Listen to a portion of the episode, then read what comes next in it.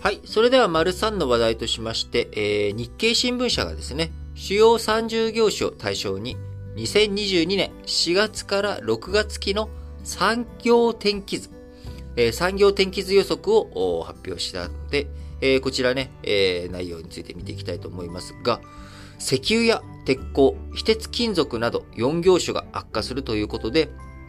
えー、こちらについてはですね、あの、原材料高ですね、えー、今プーチン大統領によるウクライナ侵攻、え、こちらでエネルギー価格の高騰とか、あいろんなものの輸送とかにも影響して、え、これからあどんどん原材料を悪化してしまう。え、原材料高になっていくんだけれど、なかなかあ実際の製品価格とかへの転嫁、えこちらがね、進みづらい、え、まだまだ厳しいだろうということで、えこういったあ業種については仕入れが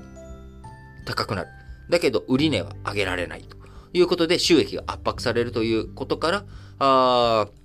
石油、鉄鋼、非鉄金属など4業種悪化するというような産業天気図予想と予測となっております。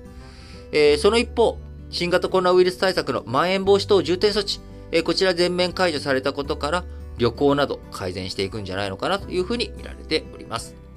えー、石油、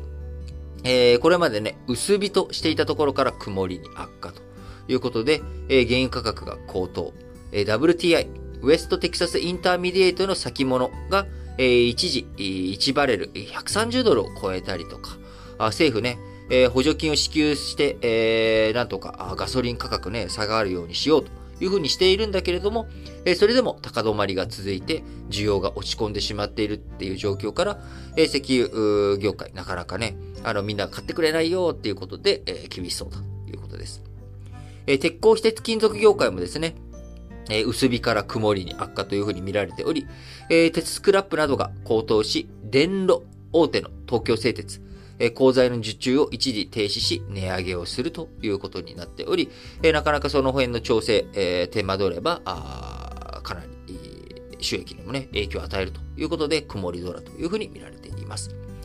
え、非製造業では、スーパー、こちらが薄日から曇りになるということで、えー、スーパーもね、原材料高を受けた食品の値上げとか、えー、光熱費の上昇、こういったものによって収益が圧迫されるというふうに見られております。えー、まん延防止等重点措置解除を受けて国内旅行戻りつつあるということから、旅行ホテル業界、雨から小雨に改善すると。えー、外食産業もですね、雨から小雨になるということで、えー、予想され、えー、予測ですよ、あくまでも。実際そうなるかどうかですけど、まあ皆さんの感覚としてもね、えー、そういう風になっていくんじゃないのかなっていうのは、あ違和感ない内容かなというふうに思います。えー、これからやっぱり旅行業界とか外食産業、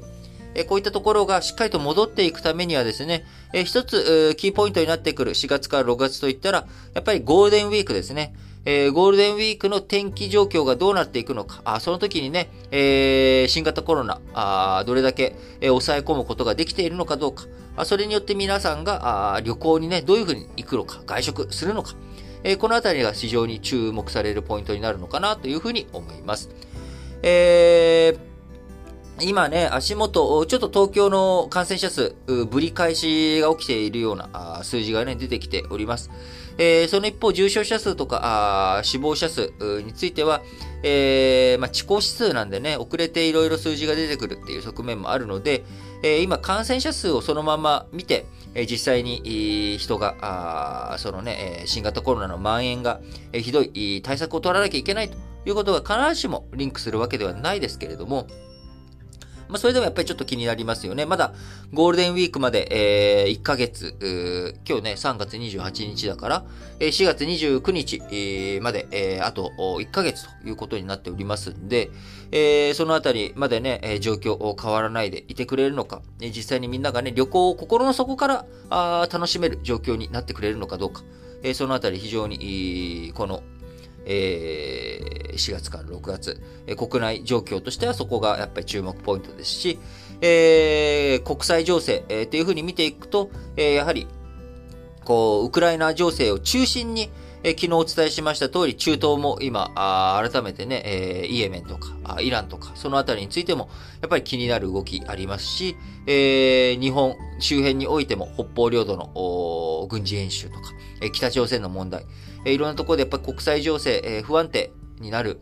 側面いっぱいありますんで、えその辺しっかりと注視していきながら経済しっかり回していくことができるのかどうかというところをね、見ていきたいなと思っております。